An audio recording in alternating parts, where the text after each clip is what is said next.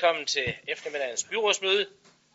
Vi har i dag afbud fra Connie Geisler, Fredy Madsen, Alex Sørensen. Det er sådan, at Kim Eskesen er her i dag, og han deltager i stedet for Connie Geisler. Og Jørgen Skov, han deltager i stedet for Alex Sørensen. Men når vi kommer til de punkter, vi har på vores dagsorden, hvor Alex Sørensen skal have overlov nogle måneder, så træder Jørgen Skov udenfor. Det er sag nummer 2. Det kan han ikke være med til at behandle. Og når vi når til sag nummer 3, som handler om Søren Lambertsens orlov, så træder Søren så også ud for tilsvarende i den sag. Men inden vi når til alle disse teknikaliteter, så vil vi synge en sang. Og det er Jonas Neddiger, der har valgt sang nummer 18. Se hvilken morgenstund her om aftenen.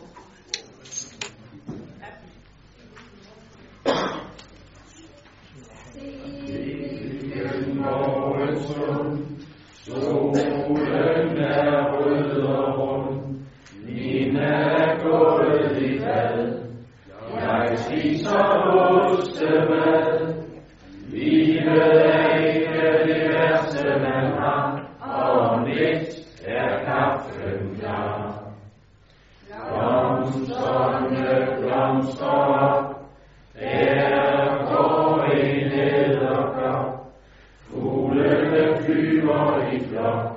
Når I er mange nok, lykken er ikke det værste man har, og om lidt er kaffen klar. Græsset er grønt og råt, bierne har det godt, lungerne froser i luft, og hvilken stærke luft. Glæden er ikke det værste man har, og om lidt er kaffen klar. Sang under rusebad, hun må vist være glad. Himlen er temmelig blå, det kan jeg godt forstå.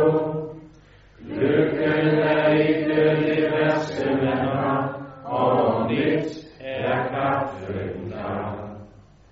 Nu kommer Nina ud, nøgen med fugtig hud, kysser mig kærligt og går ind for at redde sit hår.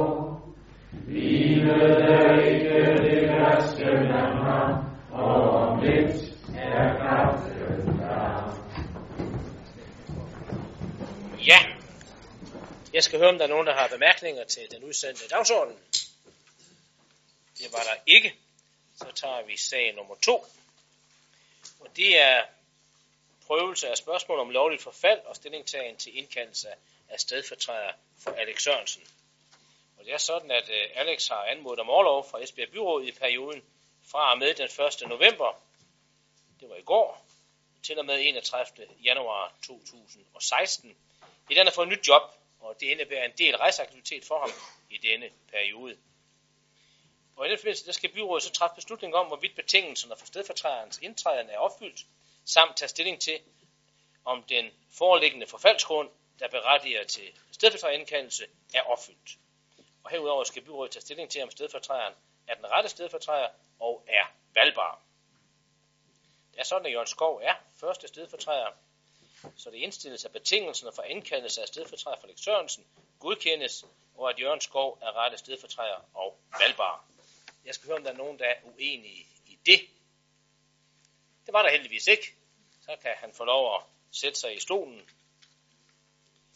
Så går vi til sag nummer 3. Og det er en tilsvarende sag denne gang. Der er det dog Søren Lambertsen, der har anmodet om orlov for Esbjerg Byråd i perioden fra og med 1. januar 2016 til og med 31. marts 2016 på grund af barsel. Byrådet skal i den forbindelse træffe beslutning om, hvorvidt betingelserne for stedfortræderens indtræden er opfyldt, samt tage stilling til, osv. osv. Jeg kan ikke gentage tingene. Stedfortræder er Kim Eskesen, og det indstilles af betingelserne for indkaldelse af stedfortræder for Søren Lambertsen godkendes, og at Kim Eskesen er rette stedfortræder og valgbar. Høre, om I også er indstillet på det. Det var I sandelig. Så får han også lov at holde overlov, når vi når dertil. Kom du bare ind fra igen, Søren? Ja. Og Kim lige så. Så går vi til sag nummer 4, som er noget helt andet. Det er en strategi for almen nybyggeri i Esbjerg Kommune.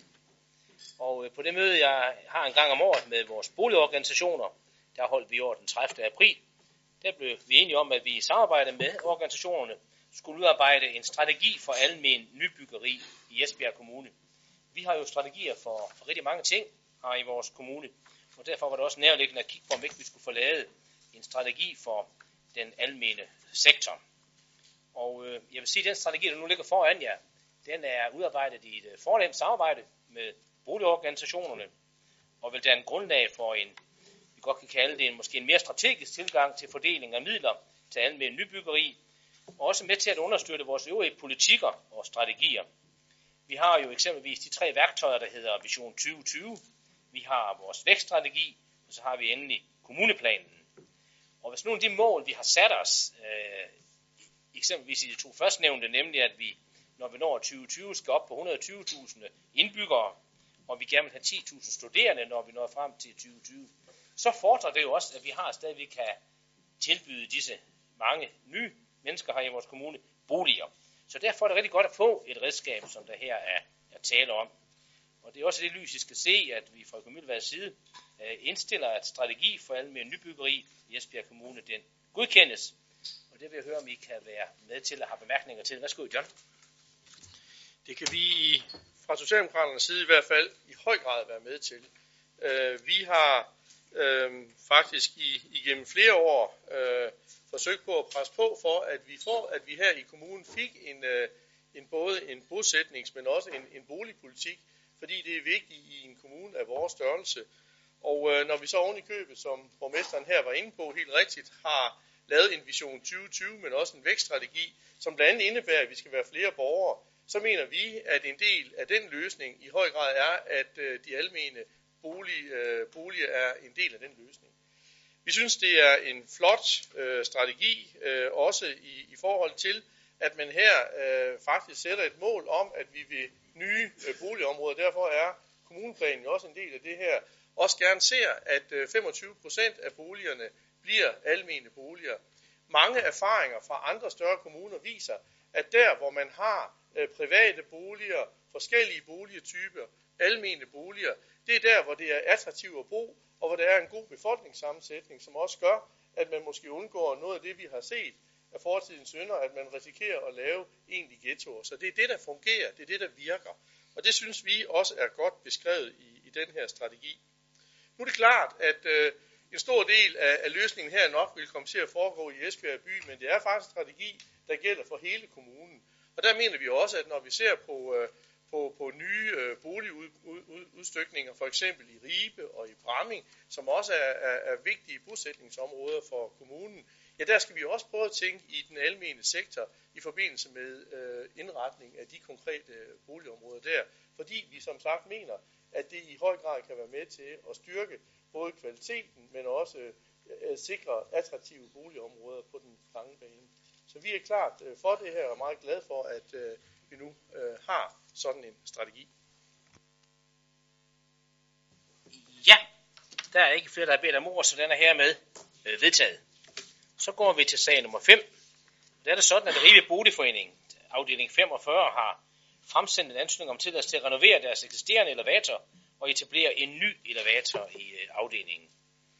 Og det er simpelthen begrundet med, at den eksisterende elevator den er nedslidt, og man ved at sætte en ny ind op, så også kan øge tilgængeligheden samlet set i afdelingen.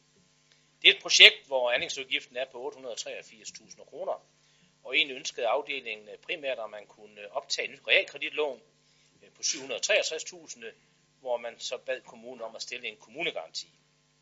Men det er sådan, at vi har ikke mulighed lovmæssigt for at lave en sådan kommunegaranti, så derfor har man i stedet søgt om at få et lån i deres egen organisation, så projektet alligevel gennemføres. Men vi skal som sagt lige godkende, at man gør det, og det håber jeg så, I er med på.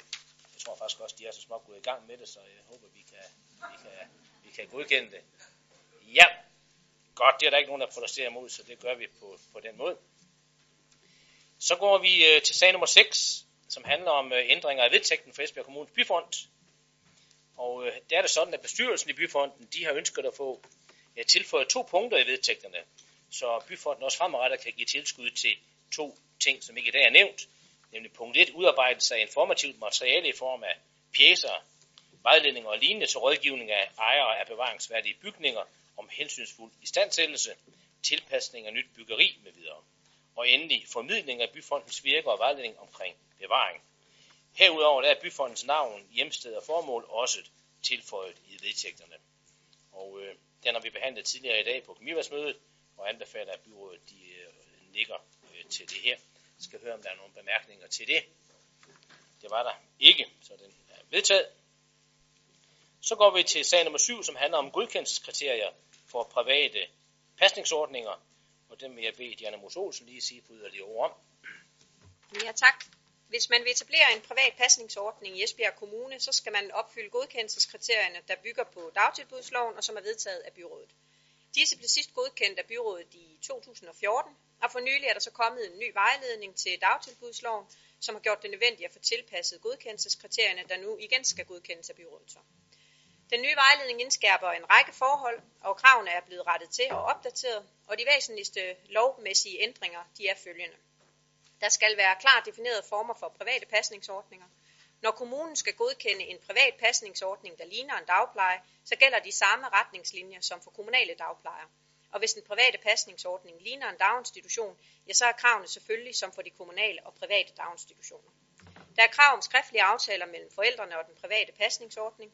Perioden for brug af vikar skal defineres og godkendes, og forældrene og ikke den private pasningsordning får tilskud til børn med særlige behov. Udover de lovgivningsmæssige ændringer, så giver det også god mening for Esbjerg Kommune, de private børnepasser og forældrene, også at tilpasse godkendelseskriterierne på nogle andre punkter, der handler om følgende. At børn er sikret en kommunal plads senest en måned efter den private pasningsordnings ophør. At der maks kan udbetales et tilskud for 30 lukkedage, f.eks. ferie. At Esbjerg Kommune skal informeres, hvis et indmeldt barn i den private pasningsordning er fraværende i mere end 6 uger, hvor forældrene modtager tilskud. Og på den baggrund indstiller Børne- og Familieudvalget og Økonomiudvalget til byrådet, at de her godkendelseskriterier til private pasningsordninger, de godkendes. Er der nogle bemærkninger til det? Det var der ikke, så er de her med godkendt. Så har vi nogle plansager, som vi går i gang med. Det er sag nummer 8 som den første. Og det handler om endelig vedtagelse af en kommuneplanændring vedrørende bebyggelsen Smedegade, Borgergade og Jyllandsgade. Vil du sige lidt om det, Jørgen? Ja tak, det vil jeg meget gerne. Kommuneplanændringen og lokalplanen her, det vedrører et mindre område, der ligger meget tæt på gågaden i Esbjerg Midtby. Og i dag der er der offentlige parkeringspladser i den ene del af området, mens der er en ældre bebygningsmasse på den anden del. Og baggrunden for planforslagene her, det er et ønske om at opføre et nyt etagebyggeri i området. Og som sagt er der tale om et mindre område i Esbjerg Midtby, som efterhånden, synes jeg godt, man kan sige, ser lidt træt ud, for ikke at sige temmelig nedslidt. Så det er selvfølgelig meget kærkomment, at der sker noget lige her. Med kommuneplanændringen og lokalplanen bliver der mulighed for at opføre bebyggelse med lettere erhverv, liberalt erhverv, boliger og udvalgsvarebutikker i området. Lokalplanen giver mulighed for at opføre bygninger med højder, som svarer til de etagebyggerier, der i øvrigt er i området i Jyllandsgade og Borgergade. Og bebyggelsesprocenten er sat højt, nemlig 300%, men som omvendt også understøtter kommunens vækststrategi og vision omkring udviklingen af Esbjerg Midtby. I planen stilles der krav om, at de eksisterende 24 offentlige parkeringspladser i området, at de fastholdes og også etableres i forbindelse med det nye byggeri. De her planforslag har nu været i høring, og der er kommet 4 bemærkninger og indsigelser til planforslaget under den offentlige høring. Og flere af de bemærkninger har rent faktisk medført nogle ændringer i forhold til det planforslag, som vi sendte ud. Vi synes faktisk i udvalget, det er blevet bedre. Blandt andet er der ændret nogle ting i forhold til parkeringskrav, i forhold til afskærmningen mod naboerne og i forhold til butiksstørrelserne. Så på planen om udvalgets og økonomiudvalgets vegne vil jeg gerne indstille til byrådet, at de her forslag til kommuneplanændring og lokalplan, de vedtages endelig med de rettelser, som er foreslået i den sag, I har foran jer her. Tak for det, Henrik Valg. Ja, tak. Jeg vil godt lige knytte nogle enkelte kommentarer til den her sag. Det gjorde jeg også, da sagen blev, den første i 6. blev sendt i høring. Dengang sagde jeg, at i den her sag, der var der lagt nogle begrænsninger ind, som jeg var noget undrende overfor. Blandt andet, udvalgsformanden har lige nævnt det, blandt andet hvorfor der ikke på det sted måtte være udvalgsvarebutikker eller dagligvarebutik på over 500 kvadratmeter. Det har man nu ændret til, at der kan være udvalgsbutik på op til 1000 kvadratmeter, hvilket muliggør, at der kan etableres en stor eller flere små udvalgsvarebutikker. Det tror jeg er en rigtig klog beslutning, fordi en eventuel udvalgsvarebutik med en placering og den størrelse på det her sted måske kunne have et behov for at kunne tilbyde noget ekstra i forhold til butikkerne i Kongensgade. Så det glæder mig, at man har lyttet til de indsigelser, der er kommet. Der var også i forslaget indlagt en begrænsning i forhold til køb af P-pladser i P-fonden. Nu har man i den her sag fjernet muligheden for indbetaling til den kommunale P-fond i det punkt, der er taget helt ud af lokalplanen. Og i paragraf 6 stykke 4 i bestemmelserne for forslaget til den lokalplan står der, og jeg citerer lige, for at opfylde kravet om parkeringspladser, der er nævnt i paragraf 6 stykke 3, kan der for op til 4 parkeringspladser alternativt indbetales til en kommunal P-fond efter de til enhver tid gældende betingelser. Citat slut. Jeg har umiddelbart svært ved at gætte mig til, hvad det her mund så betyder. Kan man købe P-pladser i fonden, i P-fonden, eller kan man ikke? Jeg ved ikke, om udvalgsformanden kan svare på det her, men jeg mener ikke, at det er meget tydeligt præciseret. Det er i hvert fald ikke den formulering, vi plejer at se. Og det kan dog for en bygherre være et ganske væsentligt punkt. Jeg har slutlig også bemærket mig, at man har valgt at lempe på de generelle parkeringskrav, således at der kan etableres en P-plads per 50 kvadratmeter butiksareal, uanset parkeringsareal eller butiksarealet overstiger 600 kvadratmeter. Så der er en lille lempelse her, det synes jeg også er rart. Så jeg stemmer naturligvis for sagen, men ønsker gerne et svar på P-fondsproblematikken. Tak. Jamen det er jo glad for. Jeg synes jo også, at når vi sender en plan ud i høring, Henrik, så skal det selvfølgelig være den plan, vi gerne vil have. Men omvendt, så skal en høring jo også gerne kunne bidrage til, at vi kan reflektere over, om det grundlag, vi så sender en høring ud på, er i orden. Og der synes vi faktisk, at argumenterne for de lempelser, som du også beskriver, har været gode. Også når man ser på den udvikling, der måske netop er inden for detailhandel i øjeblikket, hvor vi også gerne skulle kunne fremtidssikre detailhandlen i Indre By. Og det har vi faktisk også valgt at se positivt på, da vi så de indsigelser i udvalget. Omkring det med P-fonden, så er det jo egentlig ikke et spørgsmål om ikke man, når det her projekt skal konkretiseres, og man ikke har et tilstrækkeligt antal parkeringspladser, som man selvfølgelig skal selv kunne etablere, så kan man som P-fondens bestemmelse af i dag i et begrænset omfang købe P-pladser i P-fonden. Det kan man også her. Vi synes bare ikke, at det er rimeligt, at det er nogle ting, vi egentlig skriver i lokalplan, fordi P-fonden og P-fondens bestemmelser er noget, der køres eksplicit, når det er sådan, at man skal gennemføre et konkret projekt. Så det er faktisk forklaringen på, at vi piller det ud. Det er ikke et spørgsmål om, at man ikke kan gøre det, men det er mere et spørgsmål om, at det ikke er egnet at have stående i lokalplanen, fordi det er et aftalekompleks, som ligger eksplicit i forhold til selve lokalplanen. Ja, der var ikke flere bemærkninger til den, så er den hermed vedtaget. Så går vi til ceremoni, som handler om et forslag til masterplan. Lysningen, som den hedder i arbejdstitel, det er et område ude ved Vognsbølparken, ude ved højskolen. En rigtig spændende sag, som jeg tror, at John vil fortælle os lidt mere om. Ja tak. Det er nemlig helt rigtigt, som borgmesteren siger. Det er en meget, meget spændende sag, som egentlig omhandler det meget smukke område, der har været omkring den tidligere højskole, Esbjerg Højskole. Og man kan sige, at masterplanen her, det danner grundlag for at kunne skabe en helt særlig nyt boligområde ved de her gamle højskolearealer, som jo ligger ekstremt attraktivt placeret i forlængelse af Esbjerg campusområde, tæt på Vognsbølparken, tæt på vores sportsområde ved vores håndboldhal og fodbold og atletikstadion, svømmestadion, og det ligger ikke mindst tæt på bymidten. Så masterplanens fokus her er udviklet for at skabe et attraktivt område, som ligger tæt på byen. Og den indeholder rammer for at kunne udnytte området i respekt, og det er meget vigtigt, i respekt for de særlige landskabelige og bygningsmæssige kvaliteter, som området jo har i dag. Så det, der har været udgangspunktet her, har været at sige, hvordan kan vi bevare de kvaliteter, der er, og så alligevel få noget nyt og spændende boligbyggeri op at stå i tilknytning til det, og i tilknytning til hotel, altså Esbjerg konference og hotel. Så masterplanen her indeholder, kan man sige, både en samlet, langsigtet vision for, hvordan hele området gerne skulle kunne udvikle sig i respekt for de her ting her, men også nogle konkrete muligheder for at kunne udvikle enkelte dele af området. Så man kan sige, det som planen her gerne skulle kunne gøre, det er at give plads til betydelige udbygninger, f.eks. med plads til nye boliger, både private og almene boliger, apropos vores nye strategi, vi vedtog her for et par punkter siden. Og det er meningen, at de punkthuse her, de skal ligge i parklignende omgivelser. Altså sådan, at husene, de sådan ligesom ligger for sig selv i parken, uden at der sådan er have eller noget privat omkring, men ligger ligesom man også kan se det på de nuværende punkthuse. Det er sådan, at planen bidrager både aktiv og visionær til, kan man sige, de strategier, de visioner, vi har også for fortætning i vores kommune. Den måde, man så vil disponere det her område på, det er, at man vil tænke det her ind som en række lysninger i en skov, hvis man kan forestille sig det, som hver indeholder en bebyggelsesgruppe mellem nogle høje træer.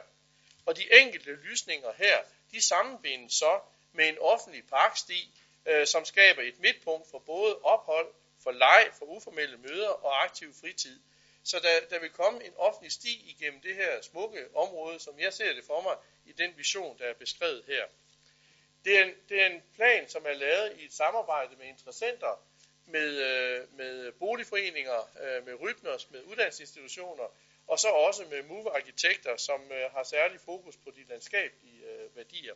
Og jeg synes, det er mundet ud i en meget spændende masterplan, som gør, at vi kan udbygge et område her, og samtidig bevare den unikke karakter, som der er med en bebyggelse tæt på Vognsbølparken i Esbjerg. Måden man så kan gøre det her på, det er, at man selvfølgelig kan udbygge det her også etapevis, så man kan sige, at man kan tage fat i hver enkelt af de her lysninger. Men det er klart, at når man så kommer til et konkret projekt, så skal vi lige have lavet en lokalplan for det. Men det her, det er sådan en masterplan, som ligesom fortæller, hvad er visionen for, hvordan vi kan udvikle det her til et enormt spændende og attraktivt boligområde, tæt på bymidten og tæt på vores Vognsbølpark. Så med de her bemærkninger, så vil jeg i hvert fald anbefale på planen udvalgets og økonomiudvalgets vegne, at det her forslag til masterplan for lysningen, at den sender vi ud i en 8-ugers offentlig høring. Ja, jeg vil egentlig bare lige supplere John ganske kort ved at tilføje, at man kunne måske næsten få indtrykket her, det er kun noget, der har interesse for institutioner og de almindelige boligorganisationer. Det er det så ikke udelukkende. Der vil bestemt også blive givet mulighed for her, at private investorer kan komme til fadet her, med så må sige. Og jeg kan da godt afsløre allerede nu, at der er interesse for det, fordi det er jo et unikt område, og vi har jo i årevis ledt efter attraktive bosætningsmuligheder her i vores kommune. Har ikke haft det helt store held med det alle steder, hvor vi gerne har ville. Men nu har vi faktisk en mulighed, fordi vi er blevet grundejere, kan man sige, i det her område derude. Det er sådan, at en af landets allerstørste pensionskasser, de har nu ændret lidt på deres strategi. De er der måske læser bøger, som vi så kunne se for en uge siden. Der siger man fra PFA's side, at udover de investerer i domicilbyggerier og andre større projekter, så vil de også fremover i nogle af de mere spændende byer her i landet investere i privat boligbyggeri. Og allerede hen for de næste par uger, der skal jeg have møde med direktøren for deres investeringsafdeling, når vi snakker boliger. Han kommer hertil, og der vil vi så rundt og vise ham nogle af de adresser, der kan være interessante for dem. Og de snakker altså ikke kun om at bygge måske 10-15-20, de snakker om noget større volumen. Så man kan sige, med alle de der penge, vi har sat af i vores nysvedtagende budget til at lave almindelige boliger og ungdomsboliger, og så kan måske få suppleret med private investeringer, så får vi sådan set det bedste af to verdener. Og det kan vi kun hilse velkommen i en tid, hvor vi gerne vil have flere borgere til at komme hertil, at vi får så mange spændende boliger, som du var inde på tidligere, John, af forskellige karat. Altså, så det er et rigtig godt mix for vores kommune. Så derfor en stærk anbefaling af, at vi nu får det her sendt ud i høring og får nogle kommentarer ind til det. Er der nogle yderligere bemærkninger hertil? Ellers er den vedtaget, og vi sender den i høring. Så går vi til den sidste sag, og det er mellembyplanen for Gredstedbro, som også formanden for planudvalget vil sige et par ord om. Værsgo, Jørgen. Ja, og det er jo sådan, at vi jo har her i byrådet besluttet, at vi skal lave mellembyplaner for kommunens 4 mellemstore stationsbyer. Og det her, det er så den 4. og sidste plan for de her mellemstore byer i kommunen, nemlig Gredstedbro.